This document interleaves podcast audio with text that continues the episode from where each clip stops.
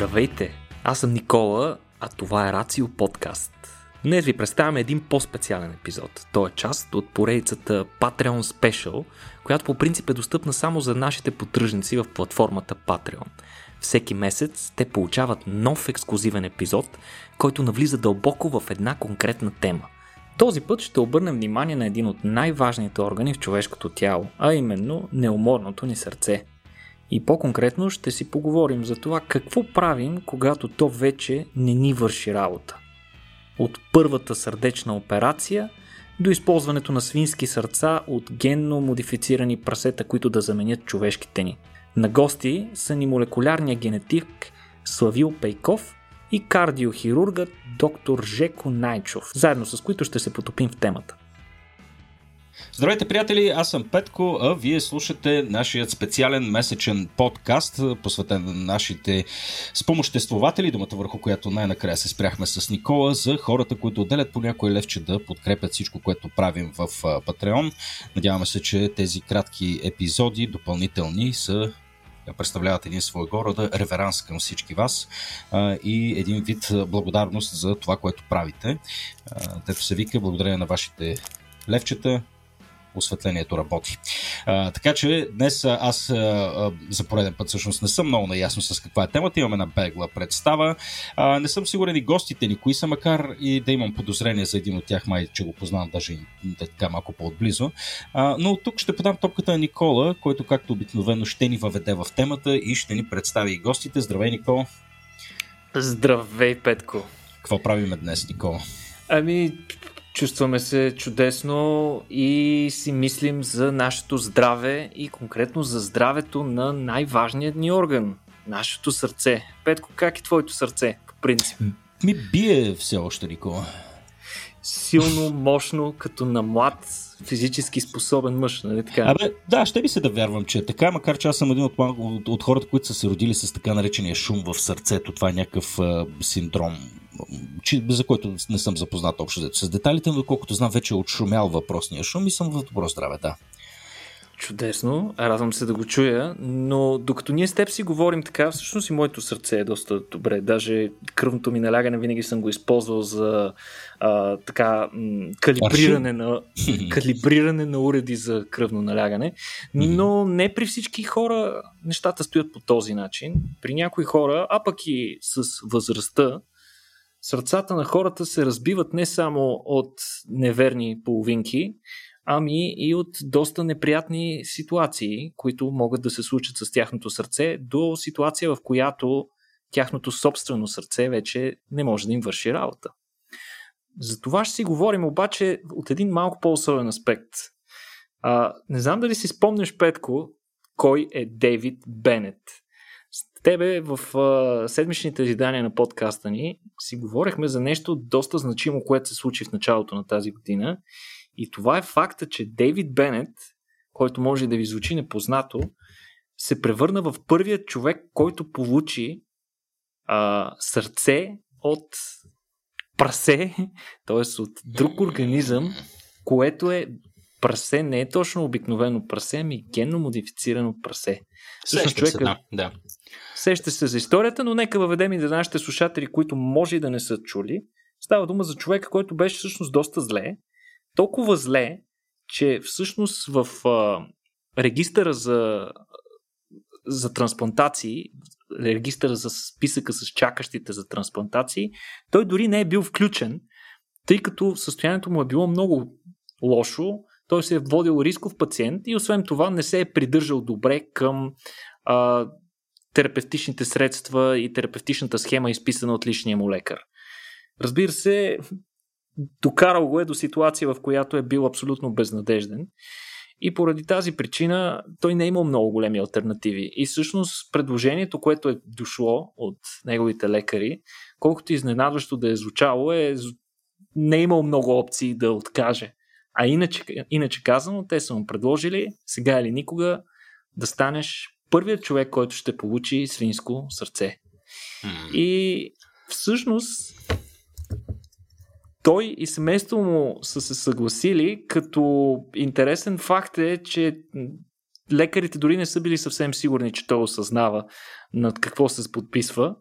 Но в крайна сметка след 6-часова операция на 7 януари тази година той получи първото такова свинско сърце, като разбира се покрай трансплантацията бяха използвани редица други нови технологии, като например използването на специален имуносупресор, който не се използва по принцип, а пък сърцето на прасето преди да бъде трансплантирано, е било перфузирано, иначе казано, било е включено в помпичка, която прекарва във вътрешността му течност, която поддържа оптимално неговото състояние преди то да бъде трансплантирано в новия си реципиент.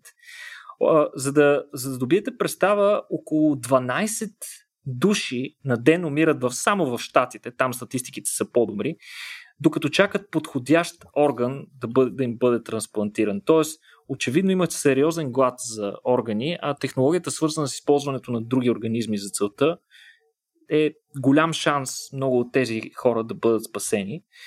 В началото човекът е бил свързан с машина сърце бял дроб, но малко след трансплантацията тази машина е била изключена, а свинското сърце е поело изцяло задачата да обслужва неговото кръвоснабдяване. Сега, за да си говорим днес малко по-в за този случай, съм поканил двама човека, които са абсолютно не случайни за днешният ми разговор. Единият е доктор Жеко Найчов, който е кардиохирург. Той завършва медицина в София през 2006 година, постъпва на работа като координатор в клиниката по съртечна и съдова хирургия на болница Лозенец, където работи всъщност и до днес. През 2009 година заминава за Япония като редовен докторант в катедра хирургия към, забележете, Хирошимския университет, където защитава докторската си степен. В последствие той участва в различни образователни и научни проекти в България и чужбина и днес той е тук при нас като представител на хирургическата общност за да си говорим за трансплантации на сърца. Здравей, Жеко! Драго ни е да те и посрещнем. Е драго да ме посрещнете. А, с... Добре, за, добре заварил, както се казва. Добре, тебе развълнува ли те тази история с свинското сърце? Моят въпрос. Това е нещо, което в медицината не е ново като идея. То от много отдавна се говори за свинско сърце, за свински черен дроб, изобщо при първите трансплантации, изобщо в които са правени на най-различни органи, в някакви моменти са правени от един вид животно на друг, после от, правени са опити от животно на човек. Сега това със свинско сърце до сега не беше правено, съществуваше само като теоретична идея, при осъзнавайки, нали, че има много проблеми, които стоят чисто технически там молекулярни, имунологични и така нататък, които вече е, ще оставя други да се изказват по тях, но, но и чисто физиологични такива проблеми на, си има във връзка с това, защото все пак едно прасе сега то обикновено загива на коледа, нали, не доживява повече еми да, но става въпрос, представете си един човек съзрява полово на 10 на 12 години, нали, докато прасето съзрява на първата година. Значи, това сърце колко бързо пораства, а, после неговата чувствителност към растежни фактори, хормони и така нататък е много различна. Изобщо много неща има. Иначе сърцето, като го погледнете свинското сърце, то доста прилича на човешкото. Нали? Макар че от гледна точка на кардиохирурга уж е същото, ама не е баш същото. Добре. А, за, а пък за молекулярните аспекти на това постижение и по-конкретно за характеристиките на това особено ГМО прасе, което е било използвано и защо е било изобщо нужно да се прави това ГМО прасе, си говориме с Славил Пейков, който е бил вече няколко пъти участник и като а, и в нашия подкаст, както и в наши събития. Славил е молекулярен генетик и преподавател в катедра генетика на Софийския университет. Свършил е докторантурата си в Хайделбергския университет в Германия. Има дългогодишен опит в сферата на генното инженерство и синтетичната биология, като в момента е един от ръководителите на българските отбори по синтетична биология към състезанието IGM България. а, изследванията му в момента са концентрирани в областта на бактериалната геномика и изучаването на механизмите на антибиотичната резистентност в патогенни бактерии на генетично ниво. Очевидно. Ти, ти какво направи с живота си, Венико? е, Петко, моля ти се. Совиле, здравей, ти си нашият експерт по свинска генетика днес. Здравейте и от мен. Радваме се да те видим. Теб как ти беше, как реагира ти за първ път, когато прочете за, за тази ситуация с прасето? Честно казано, първата, първоначалната ми реакция, това, което наистина ме възхити, беше не толкова самата трансплантация, тъй като признавам си, аз съм човек лаик в чисто хирургичната област на процедурата, т.е. аз не мога да оценя напълно достиженията на хирургичния екип, но бях истински възхитен от самото прасе. От съответно генетичните модификации и съответно такъв какъв голям път е извървяла компанията, която разработва вече така съответно дълги години въпросното прасе и съответно от количеството генно инженерство и модификации, които са били въведени вътре в този организъм, за да стане той подходящ за тези цели на ксенотрансплантация. Супер. Значи, очевидно тук става дума за и за някакъв сериозен хай-тек, който а, постиженията на съвременната молекулярна генетика са направили възможни. Но аз предлагам да се върнем в самото начало и Жеко, ти съвсем накратко ми се иска да ни въведеш в историята за, на трансплантацията на сърца. Къде започва всичко? Кога ни хрумва, че ние можем да правим тази трансплантация, за да удължим живота на хора, чието сърце е разбито под една или друга форма. Откъде е дошло да лекуваме с помощта на части от други хора, нали? Класическия случай е там с един папа Инокенти, кой номер беше, който искали да го подмладяват, като му преливат кръв от момче, младо момче, и в крайна сметка и двамата умрели, момчето и папата. А, но... но това не пречи тая практика да е модерна в днешно време. Да, да, макар че днешните папи са малко по... Днешните папи са малко по-прилични. Да. Не правят такива неща. Но ма, вече с развитието на хирургията има един етап от развитието на хирургията горе-долу към края на 19 началото на 20 век, когато тогава хирурзите са, не са профилирани. Те са, един хирург оперира всичко от главата до петите. Нали? А, и тогава, тогава те са били големи експериментатори. Значи, поддържали са разни вивариуми към клиниките, в които са работили, които от съвременна гледна точка, аз не знам коя етична комисия изобщо ще им позволи да правят това, което са правили но те натрупват много емпирични данни за, за това какво може да се случи в организма. Те експериментират предимно с кучета, по-ядко с други животни. Вече през 20 век много с шимпанзета се работи. Даже и до... Да, даже и в момента може да се каже, че се работи, макар че там има етични проблеми, свързани с работата с човекоподобни маймуни. В крайна сметка, първият човек, който успешно трансплантира сърце е Кристиан Бернар в Кейптаун но, но когато той го прави, момента е буквално е презрял. Просто на информацията и опита е натрупан и просто е трябвало някой да направи първата крачка. Е, първата крачка е направена от а, доктор Бернар и фактически не е ли малко изненадващо мястото? В смисъл, наистина, не сме свикнали такива големи постижения в медицина и наука да се случват извън Штатите и Европа, а в случая става дума за Африка.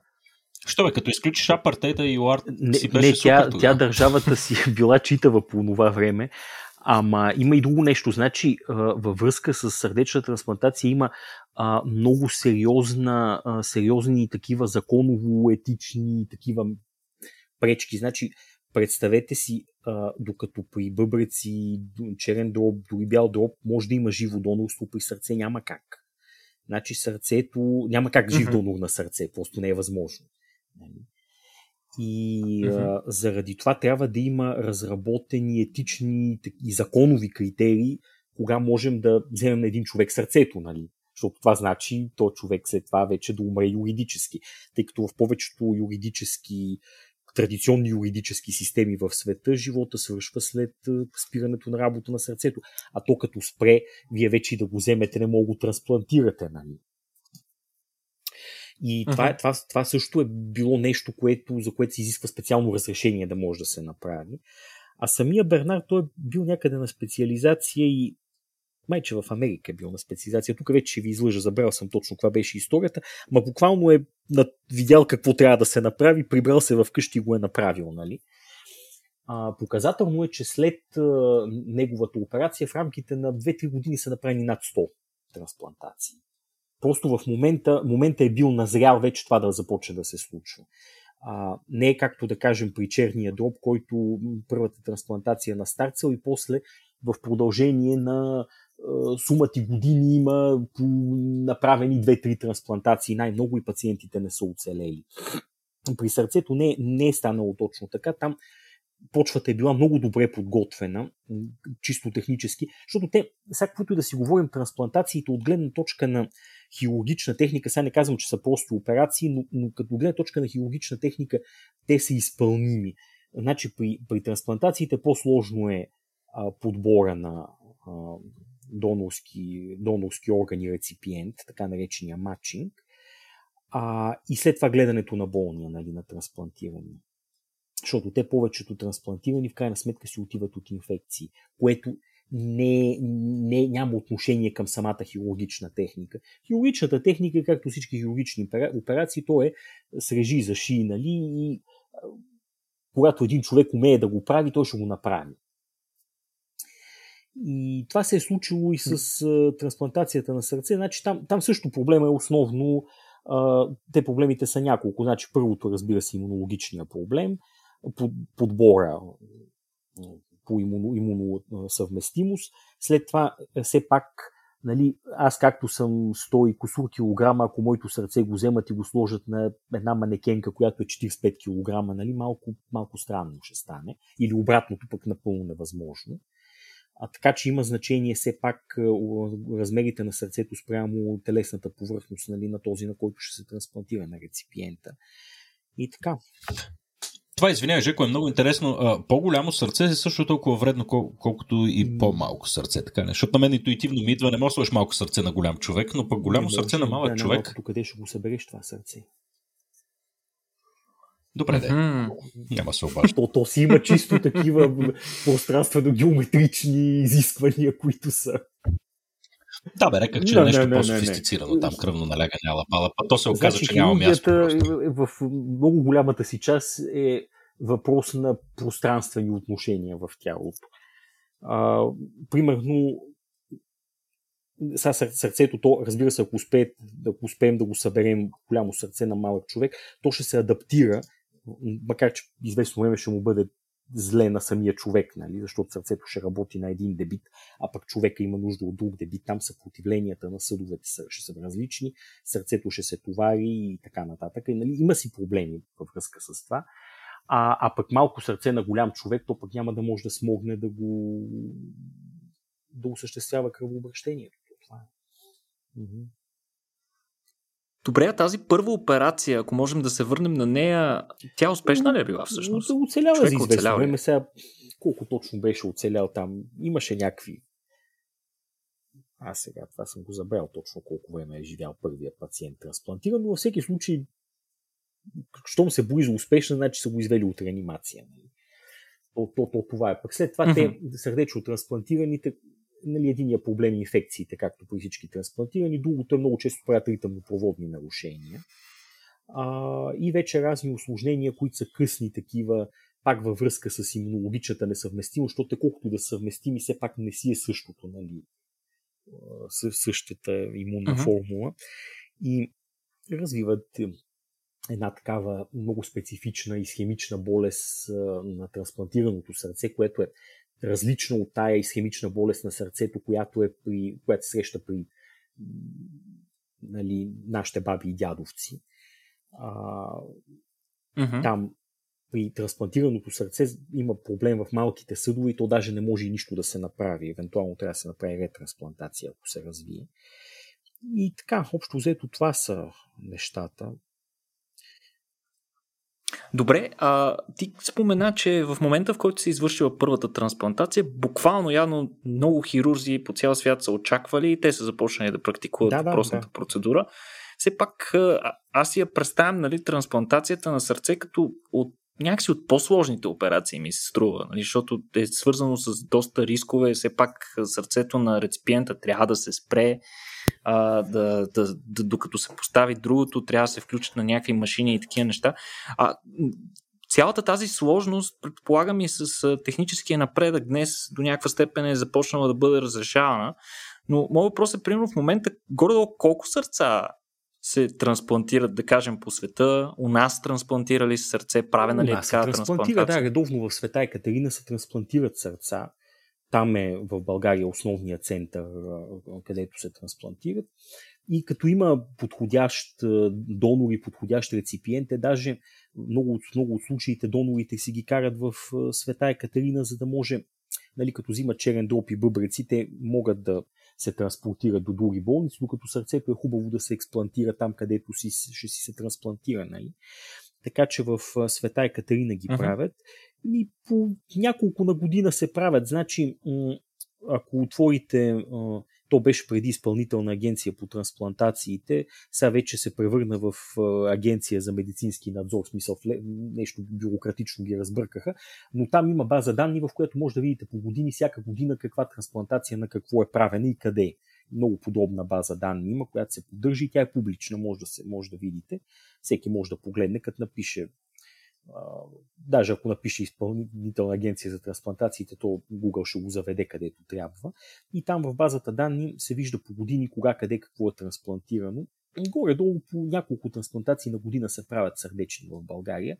Сега по света по света също се правят не толкова колкото на бъбреци и на черен дроб, защото пак ви казвам, при тях има и живо донорство. Нали а, бъбреците, особено при бъбреците е много разпространено живото донорство, при черния дроб също е възможно, въпреки че не е чифтен орган, а, докато при сърцето няма как и там просто поради тая причина, плюс това и за сърцето все пак са доста високи изискванията.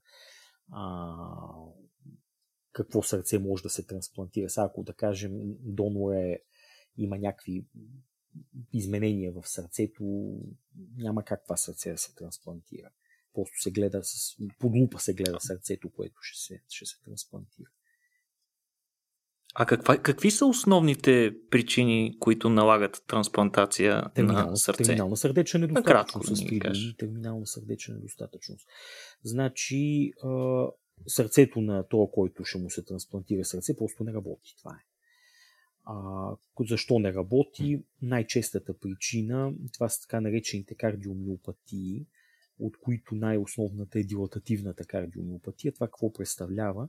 Значи сърцето по някаква причина, причините могат да бъдат различни, а, почва да губи маса, мускулна маса и поради спецификата на това, че работи под налягане, кухините на сърцето се разширяват и то става една, образно казано, една турба, която едва едва се съкръщава и вече човека е с много ограничен функционален капацитет. Задъхва се, има там различни проблеми, няма сили, сърцето му не работи, получава отоци, изобщо такива работи. И, в, и е застрашен, разбира се, от фатални аритми. Тия дилатативните кардиомиопатиите обикновено това умират, когато умрат внезапно. И общо взето това е, значи при тия, при тия пациенти капацитета, функционалния капацитет на сърцето е изчерпан и трябва някъде да се вземе друго сърце, което да, да се сложи там и да работи да. вместо. Логичното разрешение е да вземем нещо ново, което да сложим на значи, вече то, износеното. Съществуват и резервни но... части в известна степен. Значи има едни, а, те се казват assist девайси, механични сърца, които човек може да кара 2-3 години с тях максимум и те се използват като възможност за един такъв човек, който да може да изчака трансплантацията да се случи. Mm-hmm. Но те не са, не, те не са дълготрайно Но решение, ето... просто не две, две-три години. Да, те са просто в процеса на изчакване. Да, да може да, човека да е жив, Но... за да, из, да, изчака, да си изчака сърцето. Да. Да, очевидният, очевидният проблем обаче остава, че източникът на сърца са други хора или изобщо на органи, са други хора, които също имат нужда от тези органи. И поради това списъка с чакащите никога, нали, много съществена част, може би над една трета от хората, които чакат орган, не успяват това, да го това въжи за повечето от трансплантации. сега, не само за сърце, за всички трансплантации е така. Абсолютно. А, и, и, и тук, нали, вече се включваме в тази идея ние да използваме животински органи вместо човешки и по този начин ние да можем да регулираме по някаква степен достъпа до по-голямо количество органи, които да се използват. И сега това не е нова идея.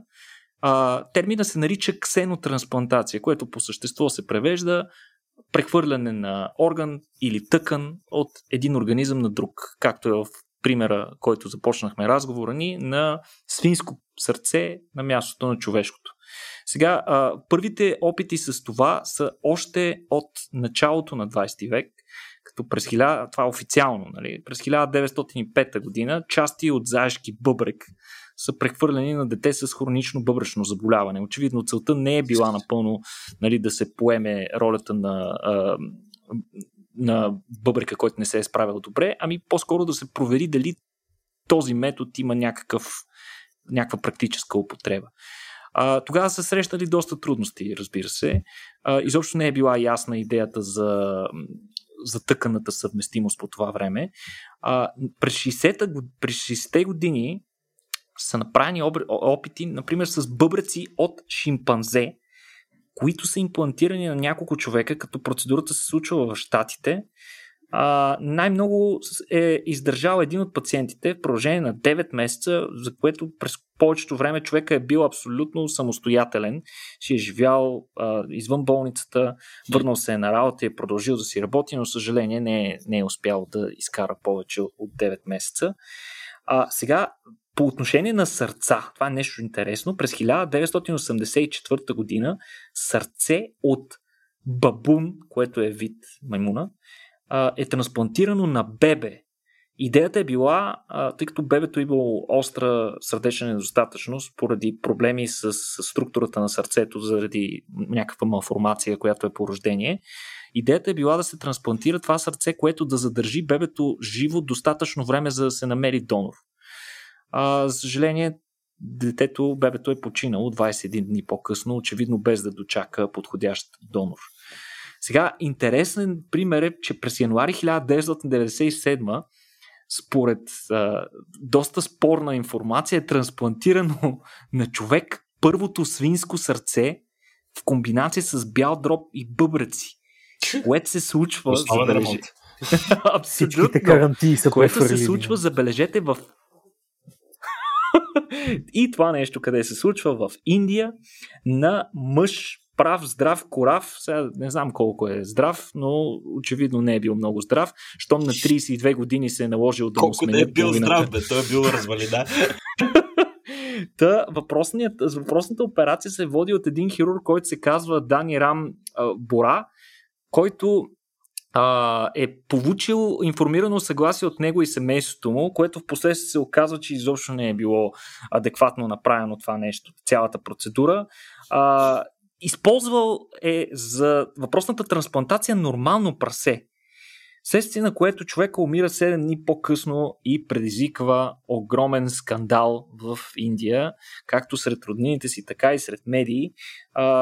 След, анализа, след анализа се установява, че човека умря от множество инфекции. Започва наказателно преследване срещу хирурга, който подписва документ, с който отрича да е правил каквато и да е трансплантация, но според последствие, според властите, той е бил накаран на сила да подпише такъв документ. Научната общност го обявява него и целият му екип за група побъркани учени, отказват тотално да публикуват каквото и да е негово, а двамата хирурзи, той и неговият неговият първи помощник, са осъдени в последствие за опит за неетично, опит за убийство и неетично отношение, като лишат в затвора очевидно доста малко време, само 40 дни прекарват.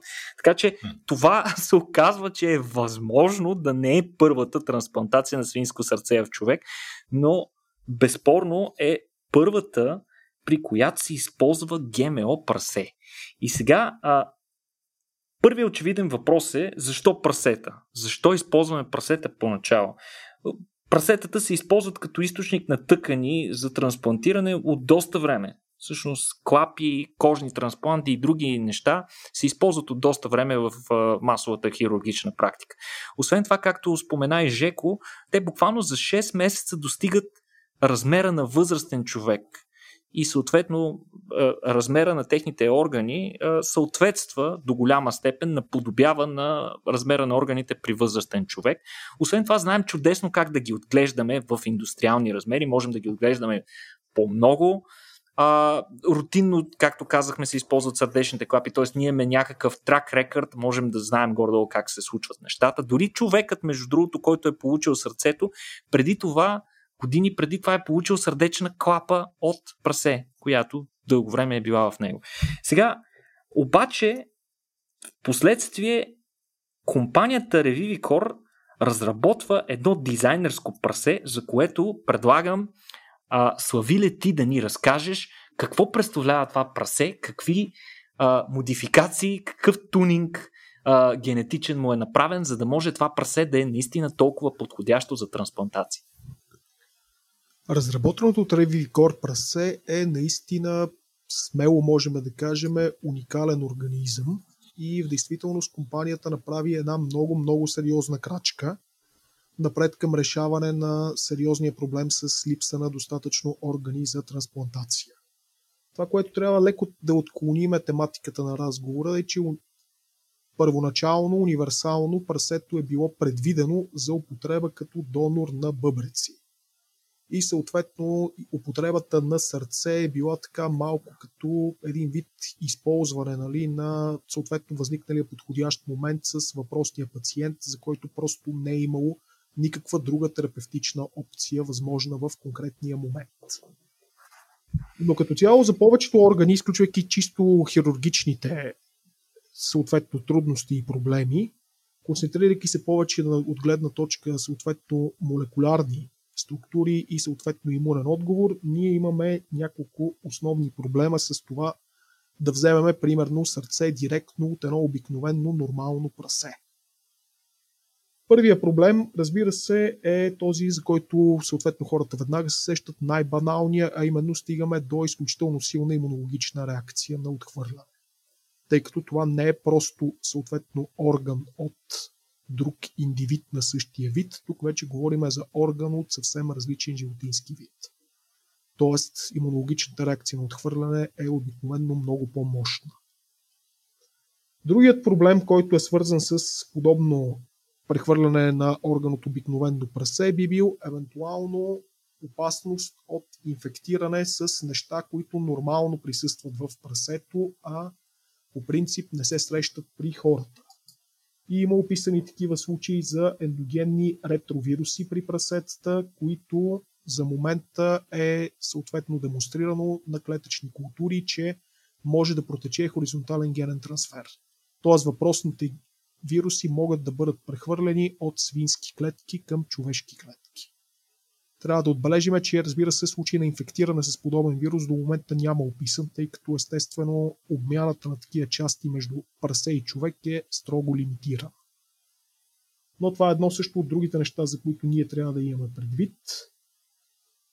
И разбира се, трябва също така нещо, което е много добре да бъде направено, е да се вземе някаква, съответно, да, по възможност да бъдат взети някакви мерки, които да направят органа, както и Жеко спомена, едно от основните неща при трансплантациите е чисто и просто нещата да съвпадат до някъде и по размер.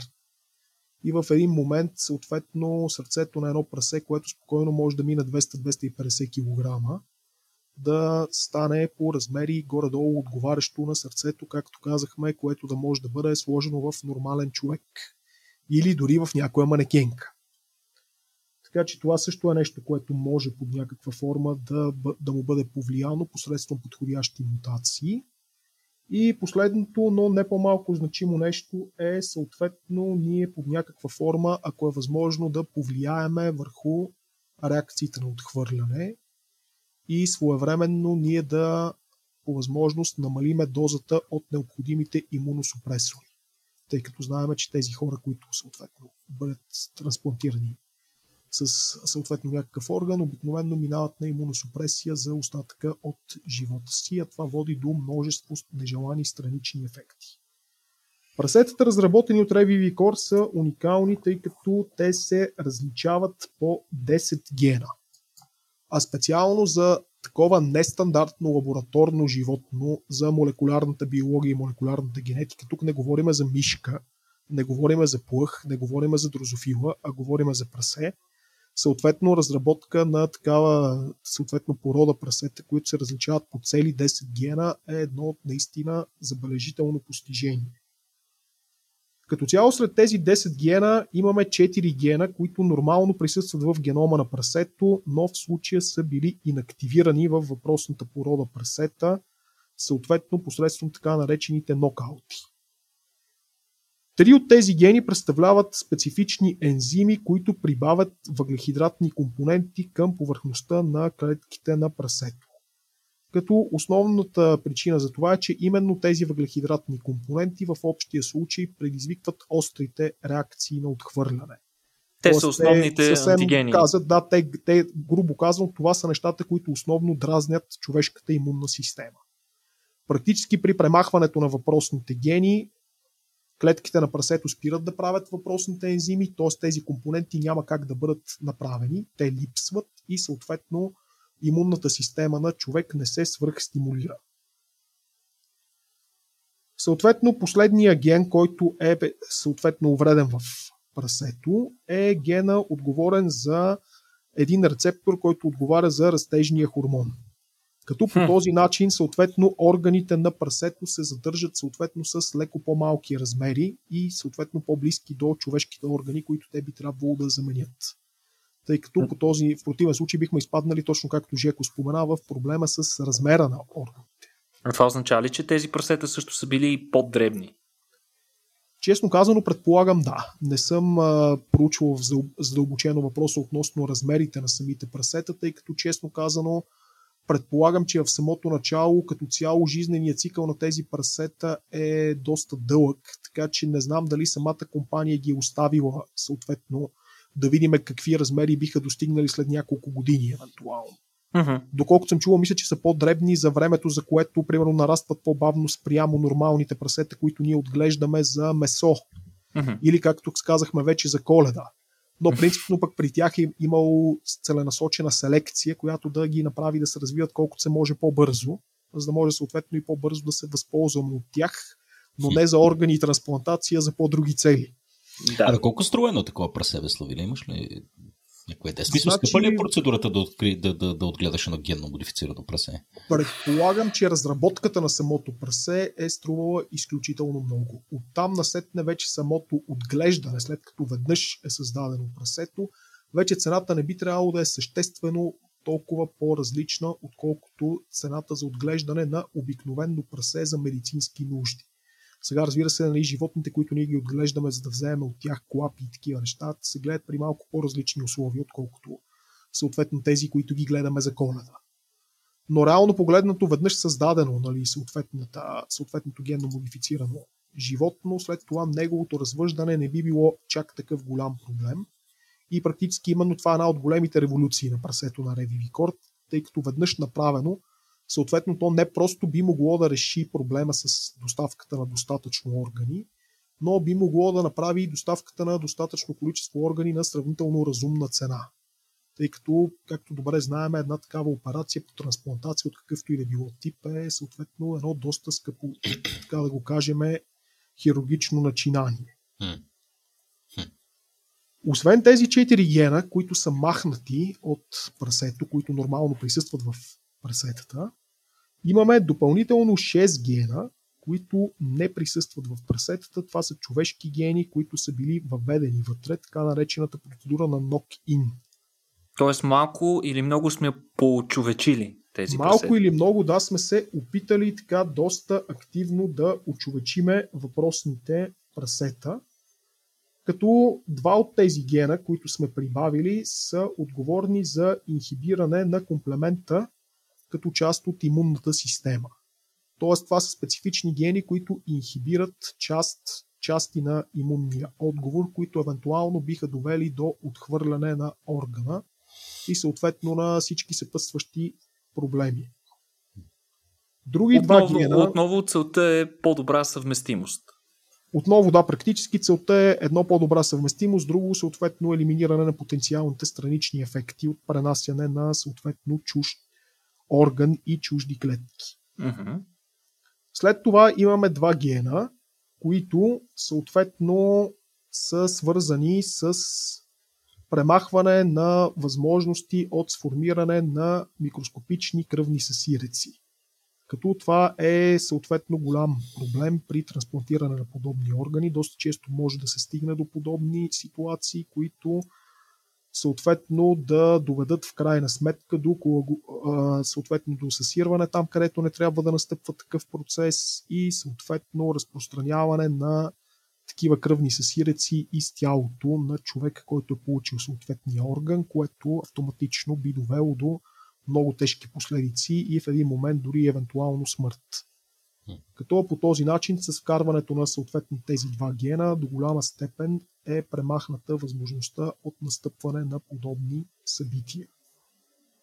Като съответно, разбира се, всички тези неща са направени. Сега тук трябва, освен да отдадем дължимото на компания Revivicor, разбира се и на много научни екипи по цял свят, които се занимават с въпроса на ксенотрансплантация последните поне 20 години на едно много сериозно молекулярно ниво и съответно те са открили всеки един от тези механизми. Те са били изучени и съответно компанията е успяла да комбинира всичко, което е известно най-доброто до момента в едно съответно животно. Като последните два гена, отново имаме съответно два гена, които са свързани с имуномодулацията, като тяхната идея е да бъде намалена съответно да бъде намалено възпалението в съответно реципиента. Като един от тях, неговия продукт, има силна антиоксидативна и антиапоптотична активност, т.е. той възпрепятства клетките да възприемат пътя на програмираната клетъчна смърт, или казано на по-прост език, да се самоубият. Докато, разобеждава ги. Разобеждава ги, докато другия ген е доста интересен. Това е съответно за CD47, който съответно е един рецептор, по-скоро една повърхностна молекула, която съответно възпрепятства фагоцитозата, т.е. съответно макрофагите, фагоцитиращите макрофаги да погълнат определени клетки като съответно такива, такъв, така повърхностно активна молекула при прасетата практически не е ефективна, а човешката версия, която се експресира от тези прасета, е горе-долу изравнена по ефективност с това, което ние имаме при хората. Uh-huh. Тоест по този начин това нещо помага за една друга съответно процедура по-нататък, на която ще се спреме, при която може да бъде до голяма степен лимитиран съответно имунния отговор срещу подобни присадки. Но за тази цел се изисква съответно тези, този ген да присъства. Добре, а, Совиле, е, очевидно нали, всичките тези гени са концентрирани по темата за, а, за съвместимостта на органа. Нали, до голяма степен хората са концентрирали всичките си усилия, всичките учени и изследователски екип на Revivicor да направят това прасе възможно по-човечно, така да се каже, неговите тъкания са по-съвместими с човешкия организъм. Но аз съм чувал, че един голям проблем, свързан с използването на човешките, на, на, на свинските тъкани в хора, е нещо, което ти споменай малко по-рано. И това е, че вътре в тях те имат следи от вируси. Така наречените свински ретровируси. Ретровирусите са група вируси, към които спада и ХИВ, чиято специфична особеност им позволява те да интегрират генома си вътре в генома на организма, който са заразили. Не всички вируси притежават тази способност, но ретровирусите са много типични представители на това и те в последствие тези вируси могат, макар и рядко, да се реактивират, да излязат и отново да предизвикат заболяването или пък да предизвикат различни мутации в клетки. И сега оказва се, че има свински ретровируси, както има и човешки такива, които заразяват прасето и за тях изобщо не се знае доколко безопасни са да ги вкарваме в човешки организъм. И сега тук аз бих, изпол... бих цитирал Джордж Чърч, който е един от пионерите на новият метод за генно редактиране CRISPR, който твърди, че с CRISPR ние можем да изчистим генома на прасето от такива ретровируси. Какво е твоето мнение, Совиле, по темата? А, тук като мнение практически трудно бих могъл да кажа нещо различно, тъй като реално погледнато това нещо, мисля 2018 година вече беше постигнато. Тоест това mm-hmm. не е просто мнение на Джордж Чърч, а вече е такъв реален научен факт. Съответно, CRISPR-Cas9 системата беше използвана, като това е една така доста интересна публикация беше направена по въпроса, при която беше изолирана съответно праймари клетъчна линия от прасе, която беше третирана с CRISPR-Cas9 системата, като при съответното третиране бяха инактивирани съответно всички тези ендогенни интегрирани в генома ретровируси във въпросните клетки. След това тези клетки бяха намножени. Беше направено изследване, че наистина съответните ретровируси са инактивирани и в последствие от тази клетъчна линия Съответно, чрез соматичен клетъчен ядрен трансфер беше съответно генерирано и прасе, т.е. организъм, животно, при което съответно този Клонирано. проблем е вече да решен. Много Тоест, интересно. може да бъде направено.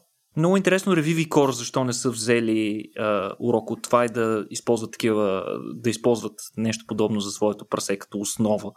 Мисля, че не са използвали такова в случая, нали? Поне до мен не е достигала информация за това да са използвали такова прасе. Предполагам, че в един момент, разбира се, всяка една от тези генетични модификации отнема известно време. И Revivicor, съответно CRISPR-Cas9 системата, съответно не е чак толкова, как да го кажем, стара като техника и най-вероятно просто не им е стигнало чисто физически времето тъй като реалистично не можем да вкараме неограничен брой модификации наведнъж. Понякога се налага, налага да вкараме няколко модификации, после още няколко и така. Но при работата с животни като парсета, това може да, тъй като техният жизнен цикъл все пак не е толкова кратък, това може да отнеме в някои случаи буквално години. Добре, видимо е, че експертите на Revivicor и е цяла генерация от учени преди тях са си свършили доста добре работата, за да създадат това уникално животно и то пристига съответно в операционната. Вече гледаме на нещата много по-практично и се обръщаме към Жеко, който трябва да ни разкаже има ли скрити предизвикателства в подобна процедура спрямо нормална човешка а, трансплантация. Нормалната човешка трансплантация с сумата скрити предизвикателства. Изобщо човек, един човек, каквото и да му направиш, винаги има скрити предизвикателства. Ние Добре, ме ми е много любопитно, те прасето там ли го колят? В смисъл, думата колене не е приложима в случая. Ножа, има ли си каналче за оттичане на кръв? Не, значи, това всичко се не, случва не. в условия на операционна зала и най-вероятно се случва в две съседни зали. Така се прави по принцип в, в рамките на един операционен блок. Mm-hmm. И за да може да, да се съкрати колкото се може по повече времето, нали, да е по-малко времето, между експлантацията и имплантацията на органа. Сега, по отношение на това, че спираме сърцето, че включваме машина за екстракорпорално кръвообращение, че това сърце го перфузираме с разни разтвори, това са неща, които а, са рутинни в сърдечната хирургия. Значи, а, ние много опера... всички операции, в които се налага да спираме сърцето, ние така иначе си го перфузираме със същите тия разтвори, то няма нищо по-специално в това. А, целта е сърцето хем да не работи, защото като мърда ни пречи, нали?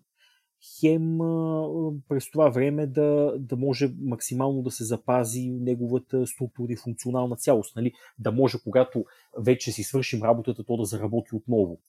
Защото е, не е чак толкова трудно да спреш сърцето, ама да го накараш да заработи отново, това вече е по-сериозната част.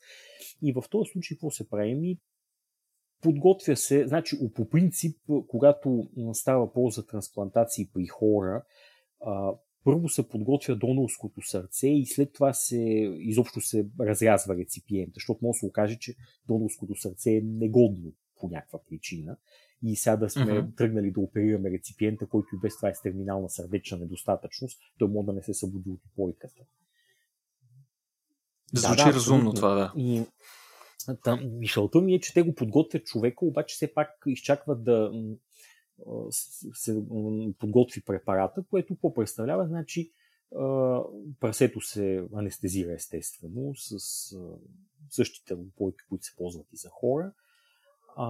отваря се гръдния кош и вече съдов, големите съдове се подготвят, слагат се едни канюли в тях и през тия канюли се вливат специфични разтвори, които в този случай вече ние не се интересуваме какво ще стане от там нататък с прасето, нали? то очевидно ще умре. Но въпрос е, когато спира сърцето, тия разтвори да са промили добре колонарните артерии, за да няма в тях съсиреци. Също така сърцето да е спряно по максимално щадящ за тъканите му начин. Значи те са едни разтвори, които са богати на калий и също така имат и хранителни вещества в тях и са студени. Сърцето се охлажда а, така че да може а, в тия условия да може сърцето да се, да се извади и след това вече то подготвянето на реципиента не отнема чак толкова дълго време. То също е до голяма степен рутинно. Значи едно а, влизане в машина за екстракорпорално кръвообращение, това е нещо, което всеки кардиохирург прави ежедневно в своята практика, така че това е същото, което трябва да се случи в, на реципиента. И вече експлантацията на реципиентското сърце а, фактически трябва да бъде последвана от имплантацията на донорското, в случая то е било свинско. И сега предизвикателствата, свързани с това чисто технически, то като размери отговаря, пък явно, че хората се постарали нали, да, си, да си отговаря. А, Ама на същото място ли са му отворите там, в които влизат съдове и така нататък? Трябва ли нещо да, да изчанчат, да не. сложат преходник на някоя рорта? преходник, наричаме го съдова протеза. Сега, едва ли се е наложило, нали? Те си направили сметката къде да я отрежат, при прасето не е било чак толкова трудно. Същите са нещата. Сега, коронарните артерии при прасето излизат под прав ъгъл, докато при човека са по-скоро под тъп ъгъл, но това няма отношение към самата трансплантация. По-скоро предизвикателството е физиологично. Свинското сърце, а, поради това, че прасето все пак има други телесни пропорции, друга телесна повърхност, може би малко по-различен минутен а, дебит. А, това, което съм чел по дебелите книги, защото тази идея, както ви казах, не е нова, е, че а, има, има известни проблеми с обемното обременяване на десните кухини. А, това какво означава? А, при, при човека, поради различните телесни пропорции, венозното връщане към сърцето по двете кухи вени е малко, по, малко по-голямо, отколкото при прасето и свинското сърце малко по-трудно го понася. Така че това е едно от предизвикателствата, с които най-вероятно са се сблъскали хората, които са правили, хирурзите, които са правили тази трансплантация. А другото е, че свинското сърце е ужасно нервозно. Значи аз преди да, абсолютно нервозно. нервозно. Значи аз преди години съм... значи да, е много, много нежна душа има прасето в този смисъл. А, преди години съм участвал в такива обучения, все едно правим истинска сърдечна операция, само че на прасе, нали, като по-млад лекар. И и тогава те ме предупредиха по-опитни колеги, които и преди това са го правили, нали, да внимавам какво, как го пипам свинското сърце, защото много, много лесно изпада в една потенциално фатална аритмия, казва се камерната хикардия. Буквално аз даже го видях на прасето, на което се тренирахме да правим байпаси. В момента, в който го пипнеш както нещо не му е сгодно, то веднага веднага изпада в камерната хикардия. Просто това е нещо, което при хората не се случва така. Човешкото сърце е значително по-стабилно в този смисъл. Така че, казах, също, уж е същото сърцето, но не е баш същото. Нали? Има някакви разлики, които човек все пак трябва да ги учите и да ги взима под внимание. Добре, какво се случва след като завърши операцията? Да кажем, как, какви са първите стъпки за да се оцени дали до каква степен сме постигнали ами, успеваемост? е сърцето да заработи. Значи, когато а, казваме реципиент е с включена машина сърце бял дроб, което значи, че в този момент вместо неговото собствено сърце, което даже е махнато от него, а, и белите му дробове, работи машина. Която машина е, тя разбира се, все пак, така да се каже, писък на техниката, но всяка сърдечна хирургия, клиника по сърдечна хирургия разполага с такава, просто в съвременния етап на развитието на сърдечната хирургия насякъде. Имаме тази машина си работи и вече когато сложим новото сърце, Значи, за да може да работи тази машина, аортата е, е клампирана. Има една клампа на аортата, за да може кръвта да си тече по съдовете. Нали. И като пришием аортата за донорското сърце и там и другите съдове, не само аортата, то се зашиват аорта, белодробна артерия, белодробни вени, кухи вени и така нататък. И вече като зашием всички съдове, те, те в един момент трябва да се деклампира аортата, което значи вече да си нахлуе кръв в сърцето и почват вече коронарните артерии да се перфузират с кръв, не с тия разтвори, с които е било, са били спрени, нали, сърцето е било спряно. И вече като проникне тая кръв, обикновено при една добре свършена операция, сърцето започва само да работи. А, това е което ние не се налага да го стимулираме, да му пускаме а, ток и така нататък. да работи. Сега може да кажем да ритъма му да не е много правилен, да прави разни фибрилации, там е такива едни не, неправилни неща и тогава вече се, го, прилагаме ток, за да му буквално да го рестартираме. А, и тогава mm-hmm. после вече започва, то в началото започва да работи по-бавно, може да го стимулираме пак с такъв външен пейсмейкър временен, а, за да може да работи с частотата, която ни трябва защото когато е било изстудено, перфузирано с разтвори и така нататък, може да не се съвземе толкова бързо. И после, значи, то започва да работи, обаче то реално не върши нищо. То все едно работи на празно, защото в това време машината продължава да работи. Тя не е махната, не, не е прекъсната. И вече mm-hmm. в един момент започва лека по лека от машината да се връща обем кръв в тялото на, на човека и вече наблюдаваме каква е кривата на налягането, защото то се мониторира по директен метод. И вече като гледаме, че почва сърцето да има хвърляне, така му казваме, нали, да има хвърляне, сиреч сърцето вече създава свое собствено налягане, вече полека-лека намаляваме дебита на машината и ако това ни се удаде да го направим и да, да можем да спрем машината и сърцето да си поеме функцията, значи това до тук операцията е успешна. И оттам нататък махаме канюлите, нали, които са били, които са свързвали кръвообращението на човека с машината сърце бял дроб. И е, оттам нататък е, спираме вече, ако има някъде кървене едно друго, и затваряме и пациента се извежда в реанимация. Сега, в случая, когато това не стане по някакви причини, да кажем сърцето е твърде зашеметено или има някакви други проблеми, възможно е тая машина да продължи да работи известно време, за да може така да се каже това сърце да се реперфузира с кръв. И вече то се очаква, че може би му трябва малко повече време, но в крайна сметка може да се възстанови и да си поеме функцията. И правят се такива неща, да. Това са все неща, които да, дори да не става по за трансплантация в рутинната кардиохирургична практика, ние се сблъскваме от време на време. Нали? Да кажем, има при някой пациент, не дай Боже, се случи сърдечна слабост, налага се да задържим по-дълго апарата да работи. Или слагаме там разни други подпомагащи сърцето системи. Това са вече такива тънкости на сърдечната хирургия, които целта им е да може да дадат възможност на сърцето да се възстанови в рамките на следващите часове, дори и дни. И вече в един момент, когато си поеме функцията, ние отстраняваме тия апарати и човека си оживява, ако му е писано да оживее. Ако не, сега може и да не, тия мерки да бъдат недостатъчни. Сега в случая с този човек, който коментирам, очевидно са били достатъчни, що ме живял там. Два месеца или колко. Ясно. А, добре, а на кой етап се включва имуносупресията? Преди операцията след или след нея? След операцията включват. Сега не знам, то зависи от протокола на съответната клиника.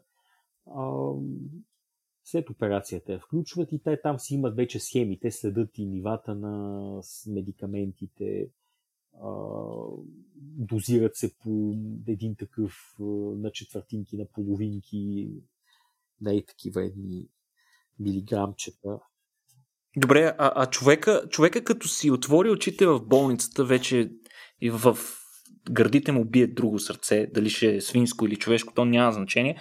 А, кога го пускат в къщи? В смисъл, предполагам, че има дълъг престой, който той се мониторира в болницата и не си го, и, не го пускат това вкъщи. вече не знам. Значи в, в нашата болница са правени две трансплантации на, на сърце и аз и на двете не съм присъствал. Едната е била преди да започна работа там, а пък другата, когато се случи, бях в Япония, иначе пациентката я познавам, която беше трансплантирана. Но общо взето зависи от състоянието на пациента. Значи, той дори когато всичко е наред, после този пациент подлежи на едно много старателно проследяване. Значи през определен период от време задължително трябва да се взимат нива на имуносупресорите, разни имунологични маркери, миокардни биопсии, правят се коронарографии през определено време. Значи това е една, един много продължителен а, такъв период на проследяване, много редовен период на проследяване се изисква в такива случаи. То не е като с магическа пръчка, хоп, слагаш нали, другото сърце, то почва да работи и ти този пациент го пущаш вече да си ходи и повече не го Оти, отива, отива на, маратон. на маратон. Не става така. Значи, той може да отиде на маратон, ама въпросът е, че преди и след маратона не излезе да се отбие при лекаря. Нали? Добре, а, тук стигаме според мен до най-важния въпрос в нашия разговор. И това е какво се случва с прасето. С тялото на прасето, а, което е било използвано. Става ли според вас една прекрасна гала вечеря за екипа а, на хирурзите? Или... А, ако ме пит... Ако ме питат... Слави ли ти Били Алп? Както се казва, аз лично го виждам към двете зали, прибавяме и една трета зала за барбекю. Отстрани вътре значи, в комплекс. Само, само това, което би ви подсказал защо не би го ял, е защото то в този момент месото му е наситено с всякакви лекарства. Аз реках, че е ГМО. Не защото е ГМО. Значи то има в него анестетици, има в него разни разтвори, перфузати и така нататък. Че анестетици ми звучи добре, бе. Ема не знаем, не знаем какво ще стане, като ги опалим на барбекюто тия анестетици. Може да се получат някакви токсични продукти, не знам често казвам. Парти, парти, това прасе просто отива в екарисажи и това е, това, е, това е неговата съдба. Е, мисля си но, за... Представям си но, маринатка от кетамин, примерно. Не, Сега те, аз предполагам, че те когато това прасе го използват за експлантация на орган, предполагам, че не го упояват с кетамин. Най-вероятно си ползват себофлоран, както за хората.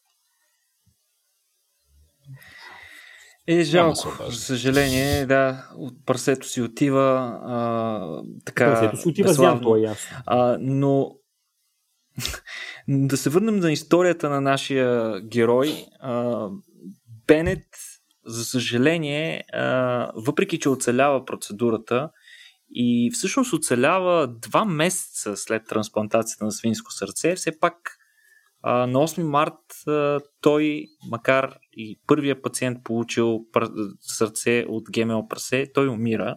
Не се знае точно причината, но според лекуващия лекар, доклада на лекуващия лекар издава, че най-вероятно е става дума за проблеми с инфекции, което говори за проблем свързан с имуносупресията, която най-вероятно е била твърде силна, или пък а, а, сърцето е било твърде слабо, имунната система е отслабнала и е позволила на различни инфекции да засегнат човека.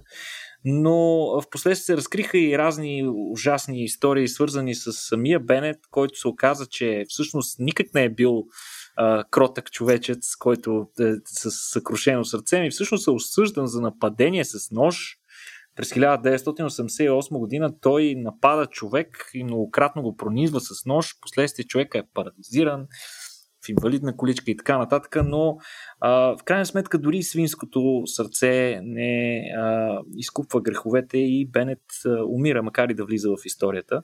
Сега, а, ме ми се иска съвсем набързо с вас да засегнем етичната страна на подобни процедури. Ако да кажем, това прасе от а, а, компанията успеят да го апгрейднат до ниво, в което органите са му практически неразличими от човешки, напълно съвместими с човешките тъкани.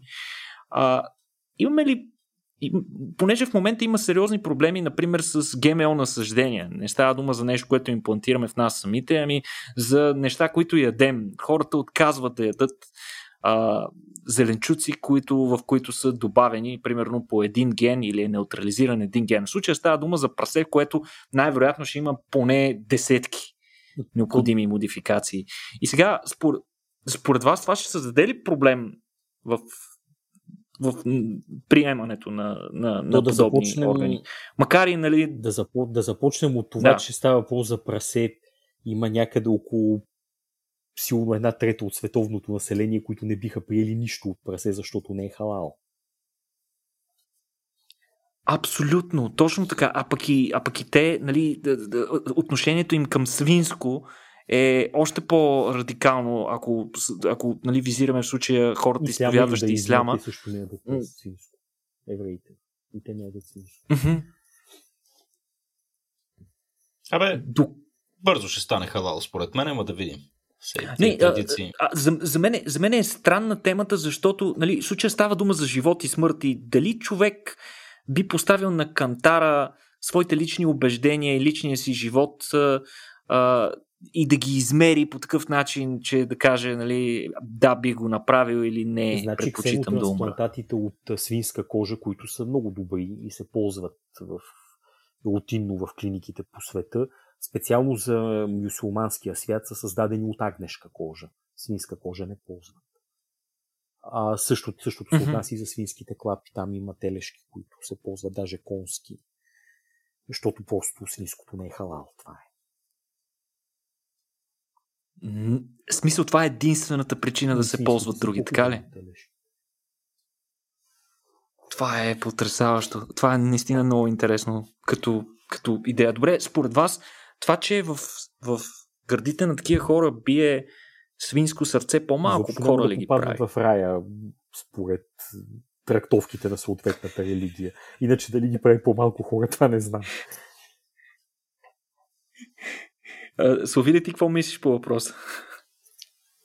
Честно казано, аз не виждам до голяма степен чак толкова голям проблем, тъй като вярвам, че хората, които имат проблем с подобен тип, нали, тук изключваме чисто религиозния проблем, но които имат проблем с ксенотрансплантацията, те най-вероятно биха имали проблем и с обикновената трансплантация.